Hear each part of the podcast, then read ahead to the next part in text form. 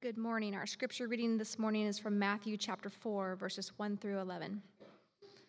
Then Jesus was led up by the Spirit into the wilderness to be tempted by the devil.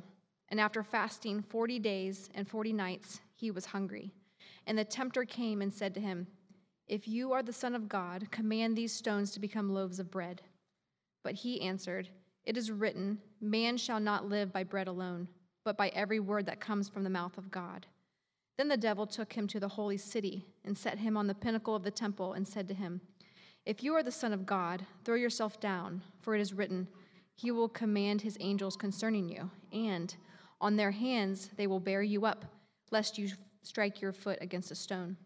Jesus said to him, Again it is written, You shall not put the Lord your God to the test. Again the devil took him to a very high mountain and showed him all the kingdoms of the world and their glory. And he said to him, all these things I will give you if you will fall down and worship me. Then Jesus said to him, Be gone, Satan, for it is written, You shall worship the Lord your God, and him only shall you serve. Then the devil left him, and behold, angels came and were ministering to him. And this is the word of the Lord. Uh, let's pray. Jesus said to pray like this Our Father in heaven, hallowed be your name. Your kingdom come, your will be done on earth as it is in heaven. Give us this day our daily bread, and forgive us our debts as we also have forgiven our debtors. And lead us not into temptation, but deliver us from evil. Amen. You may be seated.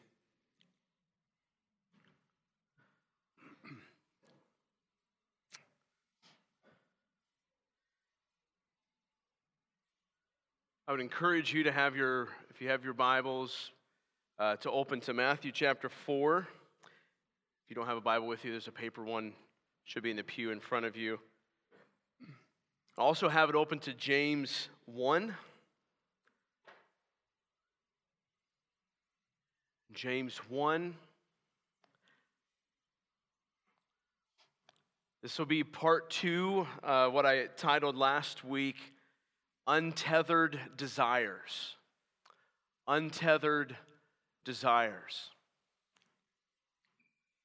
If you missed last week's sermon, I'd encourage you to go listen to it. This one will make a lot more sense. Um, we don't usually do two part sermons, that's not uh, typical, but we do usually preach through books of the Bible, as you guys know. Um, so we're just continuing on in Matthew, but we're going to kind of we're going to be you know, really preached uh, last week Matthew chapter 4 the verses that we just read I really did more of a exposition of that last week. Uh, this week is kind of an expansion of that exposition from last week. Um, so we're going to be also in Matthew chapter 6, verses 9 through 13, the Lord's Prayer that I just prayed. And we're going to be in James chapter 1, verses 14 and 15 as well, as they relate back to Matthew chapter 4 and the passage that we just read. So, with that said, let me read for you James chapter 1, verse 14 through 15. But each person is tempted when he is lured and enticed by his own desires. Then desire, when it has conceived, gives birth to sin, and sin, when it is fully grown, brings forth death. So, really, last week and this week, what we're working through is the progression or the relationship between desires, temptation, sin, and repentance. Okay, desires, temptation, sin, and repentance. How do those four, like a puzzle, how do those four things fit together? So, where I want to start, and I don't want to, I don't want to stay here too long, but I want to review just very briefly last week and then launch into the, the sermon really for today. So, just a little bit of review. Temptation is, and just said this again last week, something we all struggle with. Temptation is not just something that weak people struggle with. The strongest person this side of eternity will struggle with temptation, something we all deal with. Temptation also is something that always involves something pleasing or desireful, something that is delightful to the eyes or delightful to your plans or delightful to your emotions or so on. It's, if it wasn't, then it wouldn't be a temptation. There would be nothing for you to have. You would just walk away. It wouldn't be that big of a deal. Who cares? It always involves something pleasing or desirable. Temptation is also, most often, though not only, something good that's been twisted. Would even challenge you to think through like an evil desire you have. There's usually, like, desires usually come in a hierarchy, meaning you have desires that are rooted in other desires that are rooted in deeper desires. And usually, if you chase even an evil desire down, there's probably going to be a good desire down in there at the beginning that has just been twisted somewhere in the process. even homosexuality and the desire there, majority of the time is rooted in a desire for intimacy, a desire to be close to someone. That's a good desire that then it gets twisted as it grows, as it conceives and gives birth. It gets twisted. So, temptation is, is those things. Next, and just as we're reviewing here, Jesus' desires we're always tethered to God's words. We're always tethered, tightened, tied, double knotted, triple knotted, anchored to God's words. I drew a, a, distinction between being tethered to God's words versus just dropping truth bombs like a cheap Hobby Lobby sign. Jesus had God's words written on his heart and his desires tethered to them such in such a strong fashion that it guided his desires and it aided his fleeing of temptation. I want to push you on something. It doesn't matter how many sticky notes, Hobby Lobby signs, or worship songs containing words of God you have playing around your house if your desires are not actually tethered to God's words, then those sticky notes, those post it notes, those index cards, those Hobby Lobby signs, or die cut out sticky things, or your worship songs will make no difference. I've noticed this scenario frequently. A person will have all these things written around them, reminding themselves of what God has said. But interestingly enough, I've also found with many of those people that they hardly read their Bibles, let alone actually study it. They hardly give themselves to faithful, diligent sermon studying. And they usually miss the glaring points of the scriptures for their emotional flavor of the moment. Why? because these external actions have been mistaken for true desire tethering, like that of Jesus in this passage. And I think we're all tempted to be that kind of Christian. Where the external looks nice and shiny, the bowl's nice and clean on the outside. I think the other tempt, or the reason part, or part of why that's also tempting, is that we intake just enough of God's word that it spoils our appetite for dinner.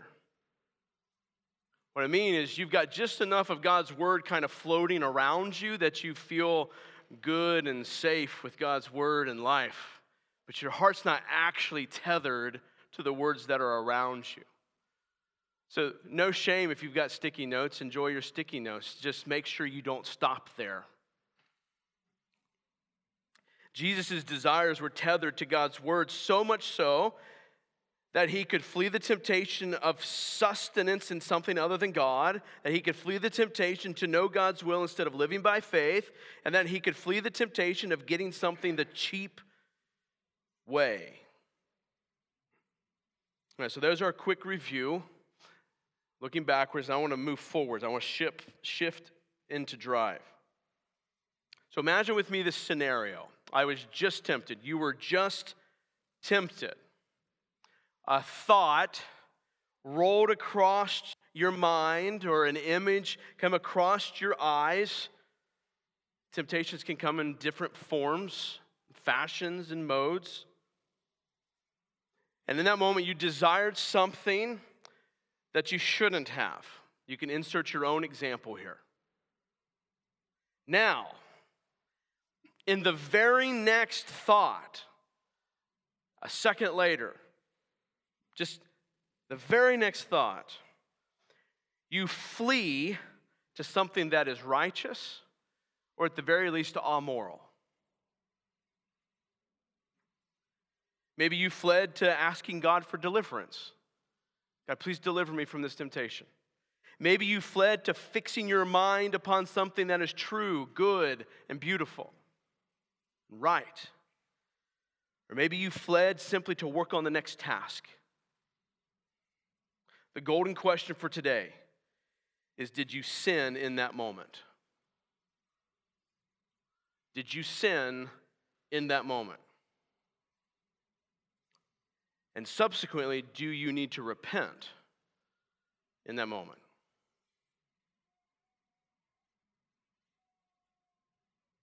I want you to think about it right now.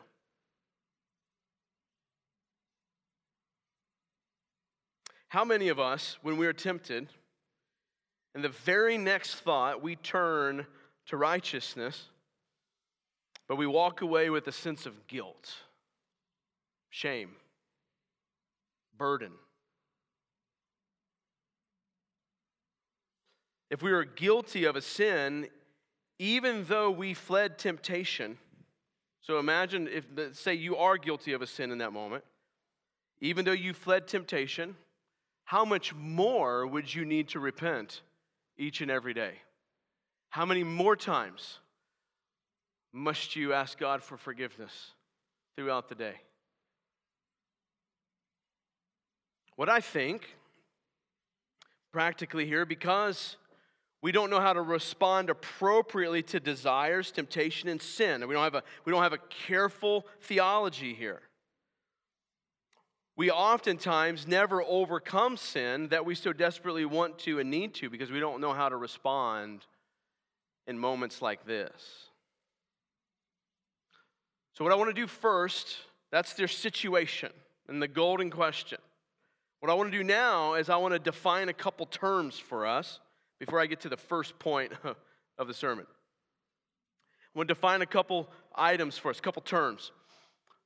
A sin versus sin. Or maybe to put it a different way, a sin versus your sin nature. A sin that you've committed versus your sin nature. I want to define both of those so that you know as, as I talk through this what I'm talking about. First, sin nature. Every human being is born with a sin nature, and that sin nature continues with us even once we have been saved. Okay? I'm not going to get into the transmission of sin nature and how all that happens. Every person is born with a sin nature, and that sin nature continues with us. The London Baptist Confession of Faith in Article 6, verse 5, or 6.5 says this The corruption of nature during this life does remain in those that are regenerated, and although it be through Christ pardoned and mortified, Yet both itself and the first motions thereof are truly and properly sin. All right, so let me explain what that means very briefly. You have those who are regenerated, or in other words, those who've been redeemed and saved. Their sin nature that they were born with has been through Christ pardoned and mortified, or in other words, forgiven and dead, put to death. However, that sin nature is truly and properly sin. Not a sin, but it is sin. And it's been forgiven and it's dead.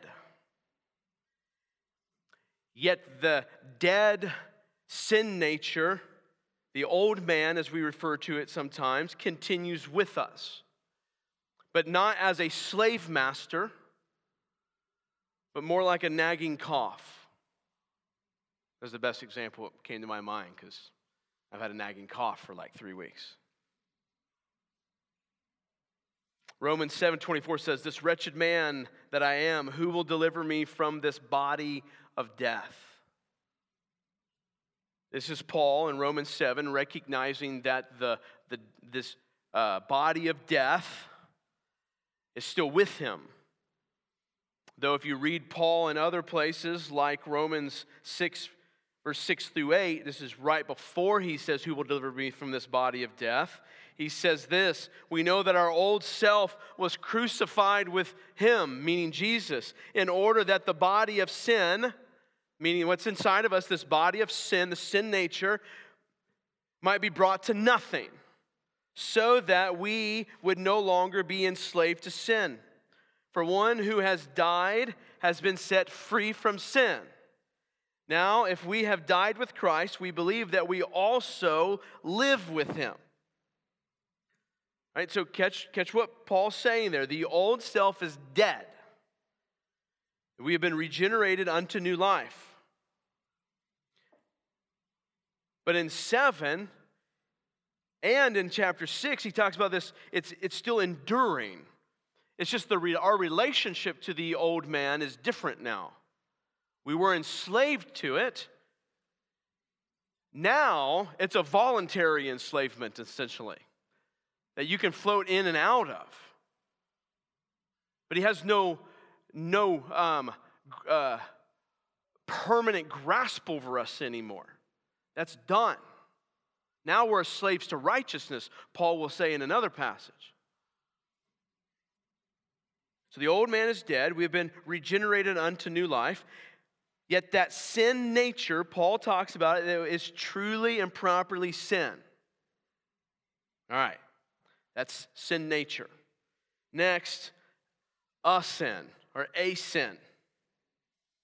Every human being, when his desires are enticed by evil, conceive and gives birth to sin.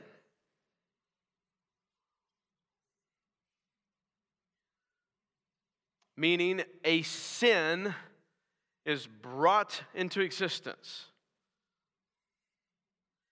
This sin requires repentance.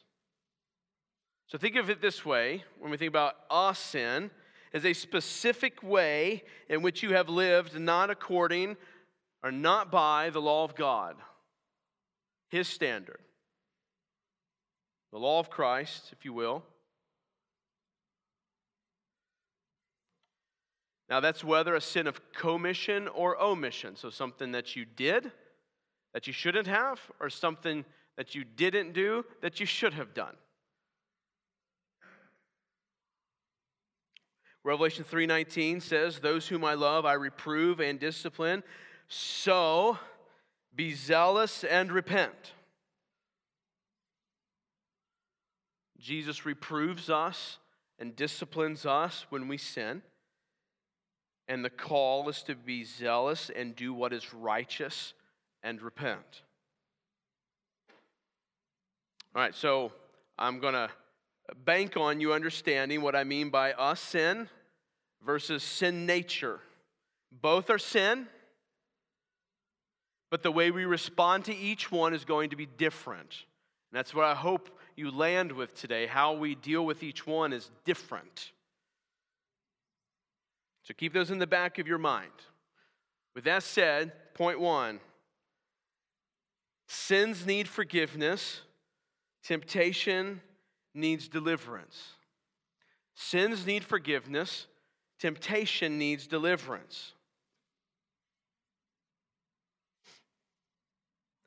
Let me read for you what I prayed earlier. Matthew chapter 6. If you have your Bibles, go ahead and flip there two more pages later. Well, two more chapters later, depends on how small your font is. Verse 9 Our Father in heaven, hallowed be your name, your kingdom come, your will be done on earth as it is in heaven. Give us this day our daily bread. And then verse 12 and 13 and 14 for our particular interest this morning. And forgive us our debts, as we also have forgiven our debtors, and lead us not into temptation, but deliver us from evil. For if you forgive others their trespasses, your heavenly Father will also forgive you. But if you do not forgive others their trespasses, neither will your Father forgive your trespasses. There's a whole lot said there, but what I primarily want you to notice here in this passage is in 12 and 13. Jesus says, as we're praying to the Father, forgive us our debts, forgive us of our trespasses. Okay? Forgive us of our debts, what we owe. Forgive us of our sins, our, our, our trespasses. However, when it comes to temptation, he does not say the same thing. He says, Deliver us from our temptation, from evil temptation. In his prayer here, Jesus treats the two things differently. He leads us to respond to the two things differently. You have sin, you have temptations. We respond to each one differently. When we sin, we need to pray for forgiveness. We should walk in repentance. When we are tempted, we need to pray to be led or delivered away from the temptation. That's how Jesus teaches us to treat the two things. Now, don't you think, hang with me here, don't you think that Jesus understands that when we are tempted that we have a sin nature? I mean, clearly Jesus knows enough theology at this point to understand that those whom he's telling to pray this way have a sin nature. They have something they were born with that's truly and thoroughly evil. Yet, if we are simply tempted, and we escape the temptation, Jesus does not instruct us here to repent. I think that's fascinating. I mean, the prayer example that Jesus leaves for us to pray, he treats these things and tells us to pray about them differently. All right, so let's play this out with an example. Not that any of you have ever struggled with this temptation. Maybe it's just me. Your child has sinned against you and your family. You're tempted to pop him in the mouth out of anger and revenge. Okay? Again, I, I know none of you are ever tempted with doing that. The next moment, after the thought comes in, you say, No. Like doing that out of anger and revenge would be sinful. It's wrong. And so you move on to something else that is righteous and good. Do you repent in that moment? The golden question. I'm arguing that Jesus would not instruct you to repent there, but rather to be thankful for deliverance. That that's Jesus' instruction, how you would respond to that moment. So then the question is well, then when do I repent? When does that happen? When does that need to happen? Which leads me to my second point desires untethered lead to sin. Desires untethered lead to sin. For that, if you have your Bibles, I'd encourage you, we're going to be here for a minute. Go to James chapter 1, verse 14 through 15.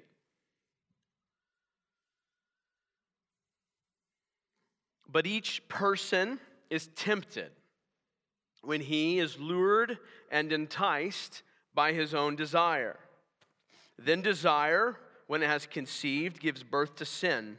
And sin, when it's fully grown, brings forth death. We're really not going to deal with that last statement at all. When it's uh, fully grown, brings forth death. I, hopefully, you understand what that means.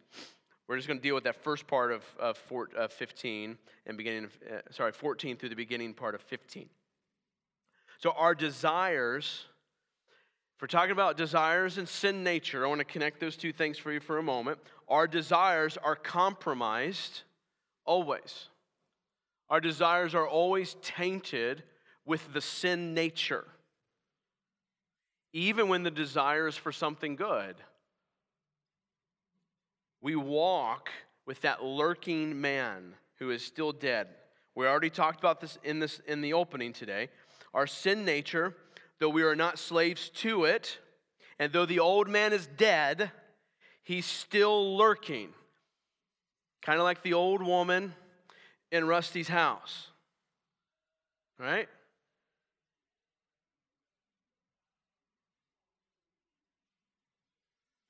My house is older. We just put the old people that lived there on a picture up on the wall for you to for us to be reminded. It's a little eerie too. Rusty's lives in his well in the middle of his house. You can see her hands on the wall, right? Like this. All right, sorry. All right. Now watch the progression here in James. Watch the progression. Your desires, though, are not clearly sin at this point. Like, James is not calling your desires sinful yet. That comes halfway through verse 15. Okay? So you have your desires, though tainted by the sin nature. But you have your desires. No, there is no a sin yet. Your desires then are lured and enticed. The implication here is that the desire has taken the bait. It has put the worm in its mouth. Even you non fishermen hopefully understand that. The person has been enticed, their desires have been enticed. This means that they've grabbed a hold of the enticement, they've snatched it and put it in their hands. To put that in practical terms, they've begun to act on it. Now, that acting on that enticement and desire combo could be uh, a second or third thought, like, how can I make this happen? Or how good would it be? Right? Or it could be a physical action. You swinged the hand and popped them in the mouth out of anger and revenge. It's moved from a desire to an action or to a plan whether physical or mental. Now we have conception. Now we have conception, as in you have egg fertilization now. There's a pregnancy now. Desires present, and you decided to get in bed with enticement, and now you've made a baby. His first name is Sin, and his last name is your last name. The sin didn't happen back at the original desire, the sin happened at conception. Between you and enticement, when your desire was not tethered to God's word. Yes, those desires are tainted by the sin nature, but that's something different. We're going to talk about that, but that's something different. We already said that the sin nature is thoroughly and truly sin, properly sin, but the way you deal with it is different. Here we're talking about the conception and birth of a sin, the boy child of you, led by untethered desires and enticement. The offspring is the bastard child whose name is sin. Now, that's one progression. That's the progression that James is talking about.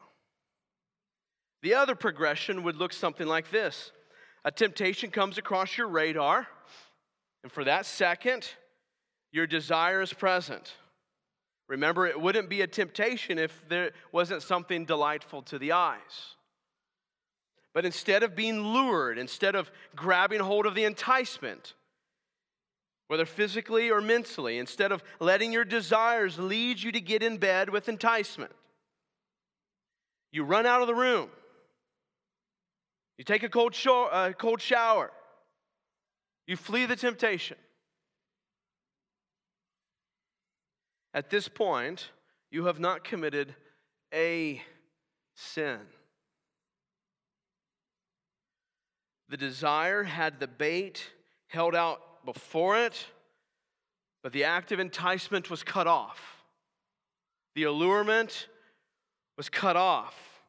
There's no conception, there's no fertilized egg, no viable offspring, even with an ultrasound, and therefore no birth to sin. Which also means the latter part of the verse doesn't happen either, which is, and sin, when it's fully grown, leads to death. Because you've cut it off way back here before it even became sin. You have no debt to be paid. You have no trespass that needs forgiven. You have been delivered from the temptation. You and I should say, Praise God. Here's how you should respond in that situation if you have fled. So, temptation present, desire, but the, the allurement is cut off, you flee it. Here's how you should respond you're not guilty of a sin. However, remember your old man is dead. Though, as a new man in Christ, your old man's still lurking, right? We got that. You just aren't a slave to him anymore. He was killed when he went into the grave with Jesus. He was dealt with, the old man was dealt with along with your justification. More on that as we go. Romans 6 6. We know that our old self was crucified with him in order that the body of sin might be brought to nothing, so that we would no longer be enslaved to sin. That's what Paul's saying. The old man died with Jesus.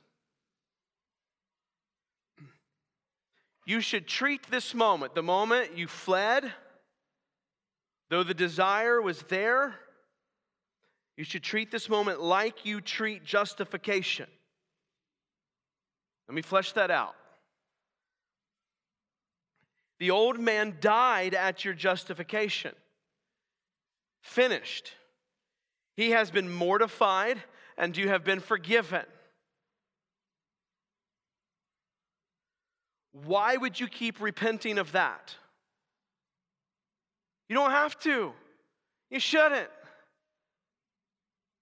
Just like you don't have to be justified over and over and over and over again.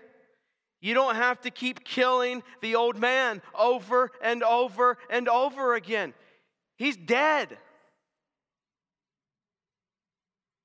The only time he even looks alive is, is when you pick up the strings and start making him alive. You don't repent over and over and over again to get justified, do you? I mean, there's lots of denominations that believe that. Nazarenes believe that. A lot of Methodists believe that. Catholics. Now, we do repent as it relates to our sanctification. That's a different conversation for a different day. But here we're talking about justification. You don't get justified over and over and over again. That was once and for all, finished, final, done. He dead.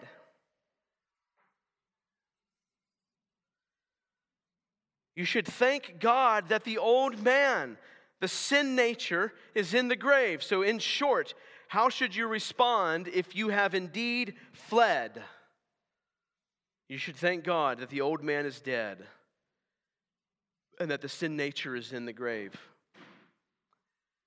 You should lament the corruption of your nature, certainly. You should lament that it is truly and properly sin.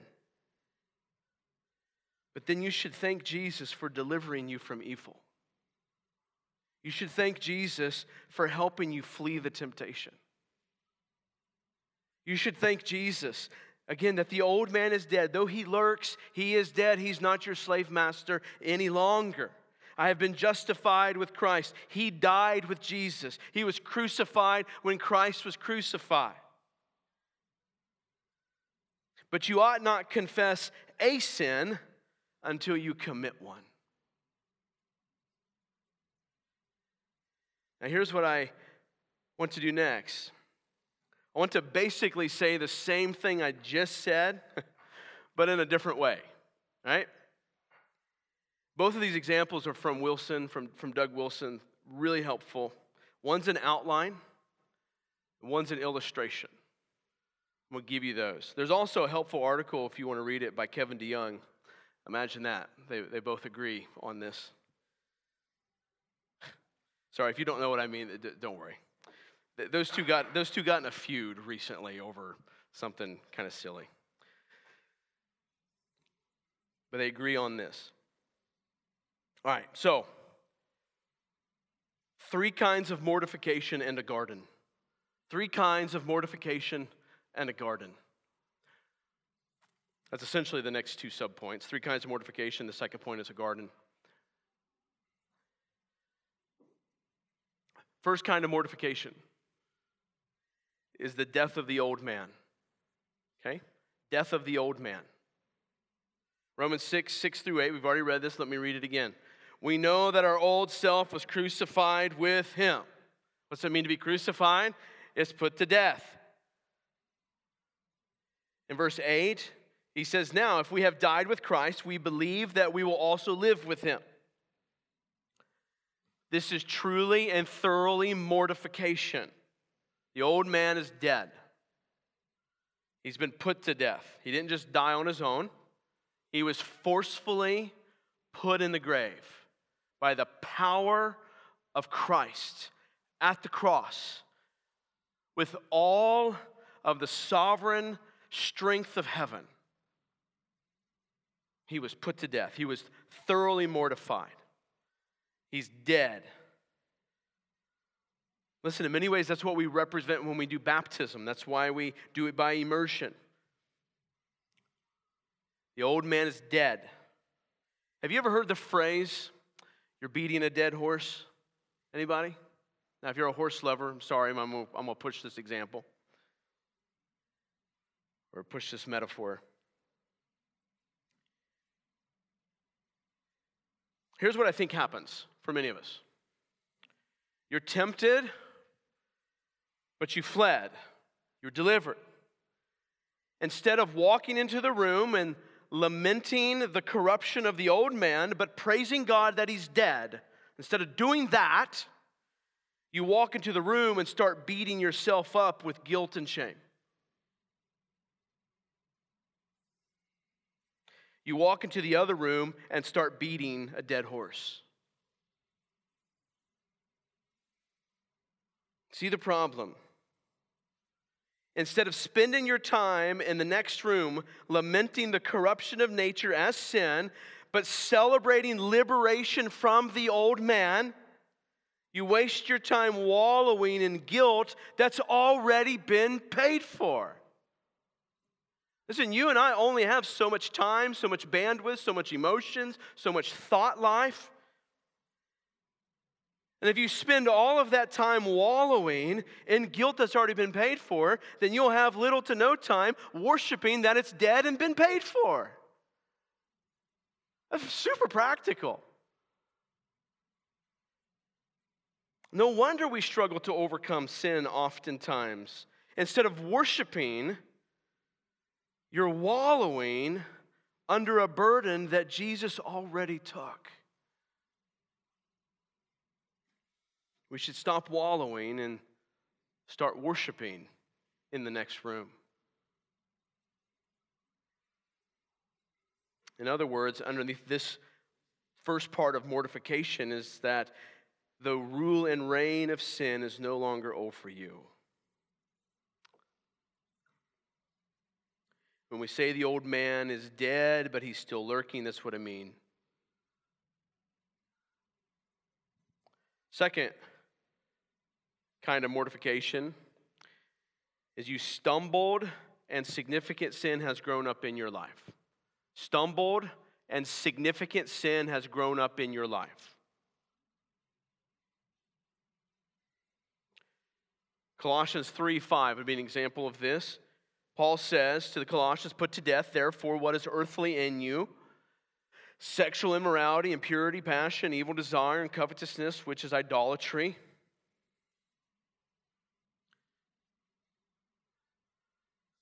Quote, mortify your members which are on the earth, end quote. That's the idea. Notice that these are not little sins these are full on expressions of rebellion. Passion, right? The idea of shameful passion which leads to sexual excesses. Just as an example, the, the picture here in Colossians is your desires have led you to make a baby with enticement. Maybe you should get this tattoo make babies, not sins. There you go. That's ne- someone's next tattoo. I'm getting that one. That'll be my first tattoo. The evil desire, the evil desire here is the full on manifestation of the sin that dwells in the old man. Right? That's it's the manifestation. That sin nature has made a baby with enticement, and here's its manifestation. Right? So that's the I've stumbled into significant sin has grown up in my life. Paul is calling for a decisive action. He's saying to put that to death. In many ways, he's saying, cut it off back here. Put it to death, mortify it. The third mortification is daily mortification. Daily mortification. Romans 8:13. For if you live according to the flesh, you will die. But if by the Spirit you put to death the deeds of the body, you will live. That's Romans 8:13. This is daily living. Daily. Daily plucking the little weeds out. The verb here is one that refers to an action that is continuous and ongoing. Okay? This is an expectation in the Christian's life that there will be little weeds that grow up each and every day. You should pluck them.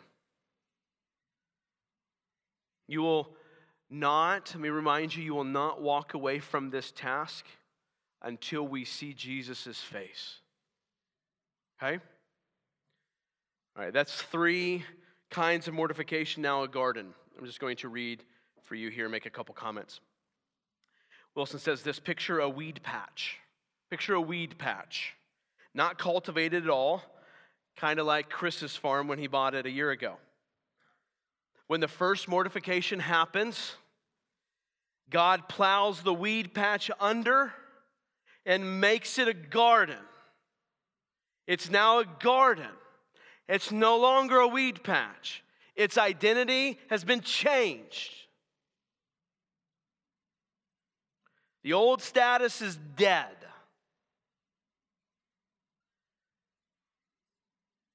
I hope that doesn't roll over you because that's most fundamental to our status, our status.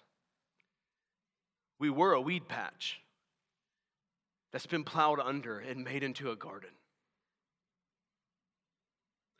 The second mortification is what happens when the garden is untended for a week. and you come back to find weeds in it that are up to your thigh. Uproot them, pull them out. That is the second kind of mortification. The third kind is what any good gardener will tell you about. Get out there every morning and pull up the weeds that are the size of your thumbnail. They will always be there.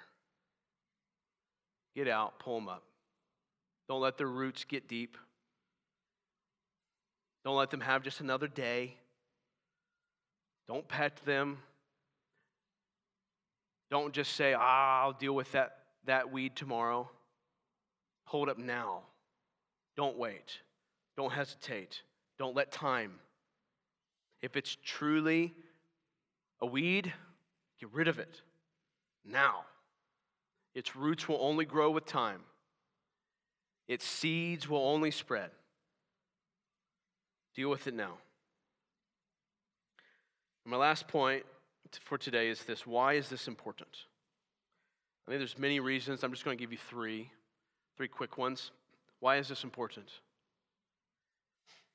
In Kevin DeYoung's article, he brings up this point so that we don't give up the fight of faith too quickly. So we don't give up the fight of faith too quickly. Why fight for faith? Listen to me. Here's the kind of the point via a question. Why fight for faith when in the temptation, even having turned away immediately, you've already crossed the line? You've already failed. Why fight for faith when in the temptation, even having turned away immediately and fled? You've already crossed the line. Think about that. Why, in the moment of temptation, should you fight hard to believe the right thing and walk away if you're already guilty of a sin? I think many of us practically just give up the fight for faith right there because we've not thought through this carefully. Instead, if in the, tempt- if, if in the moment of temptation you say, you know what, I could get out of here without another stain of sin, without another hurt in my own life, the life of others, the relationship I have with the Lord. I can walk into the other room and celebrate God's deliverance. What does that do to one's faith? Huh. It increases hope, it increases faith. Second, the point of temptation is to draw out any impurity still lurking in your desires. To draw out the places where our desires are tethered to the old man still and not to God's word. God deliberate, deliberately allows and plans temptations for his people.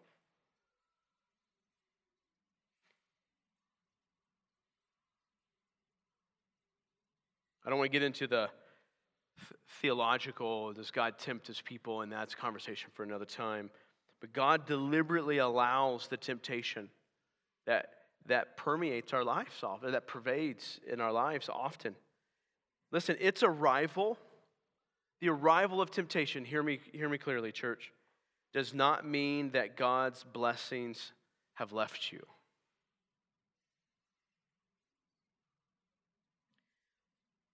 Jesus was tempted. Does that mean God's blessings had left Jesus? No. It doesn't mean his blessings have left you. It doesn't mean that his love for you is gone. It doesn't mean he's turned his face in disgust. It doesn't, doesn't mean those things.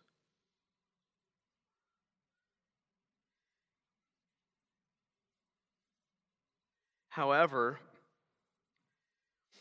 God allows these desires or allows these temptations to, to come and sift our desires and purify our desires and reveal things about us.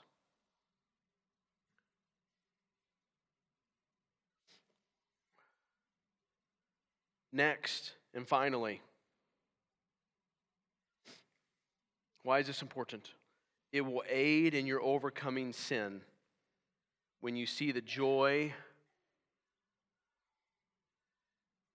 It will aid in your overcoming sin when you see the joy.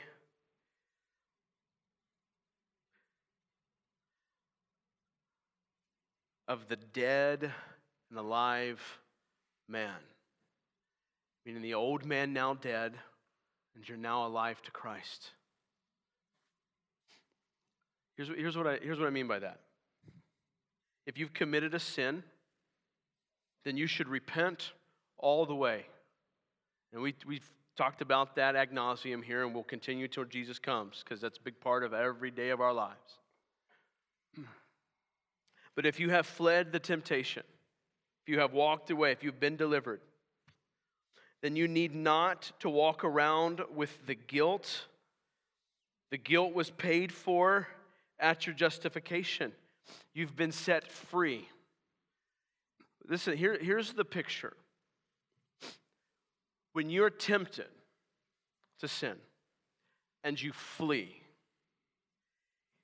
here's what that whole picture should paint for you. The fact that you were able to flee, the fact that you were delivered, means that the old man is dead and the new man is alive.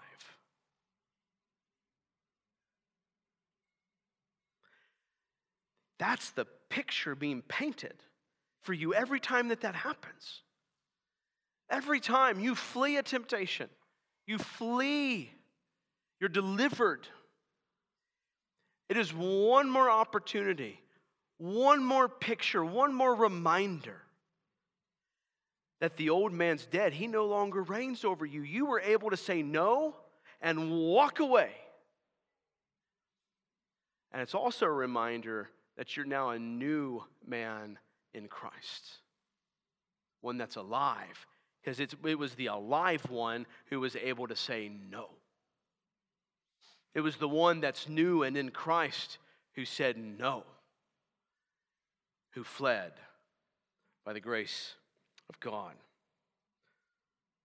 So you should mourn the fact that the dead man still lurks, but you should be joyful that he is dead and the new man is alive. You must turn in gratitude and worship to the Lord for the truth of his word and feast your desires there. Certainly, our Savior did that. See, our sins need forgiveness. And when we are tempted, we need deliverance. And God is faithful to do that. Let's pray. Father, thank you for your grace and your mercy to us. Father, we all face temptations every single day. And we indeed all commit a sin each and every day. Those sins that we commit must be truly and thoroughly repented of, trusting in your grace and forgiveness through the blood of Jesus. And Father, our nature is still truly and properly sin. And we should lament when it shows itself. We should be sorrowful that it is still there, and we should, as Paul said, Who shall deliver me from this? We should longingly look forward to the day when your Son appears for our eyes to see, and faith shall give way to sight and the old man will be no more, no longer lurking in the corner of our hearts. Father, give us the faith to, to live that out and, and to celebrate when we have been delivered from a temptation, when we have fled to what is true, good, and beautiful, right, brings glory to you. Help us to not wallow underneath a burden that was taken by Jesus 2,000 years ago. But help us to worship you for the fact that the old man is dead and we are new men and women in Christ. Father, I ask all this for your glory and our good. In Jesus' name, amen.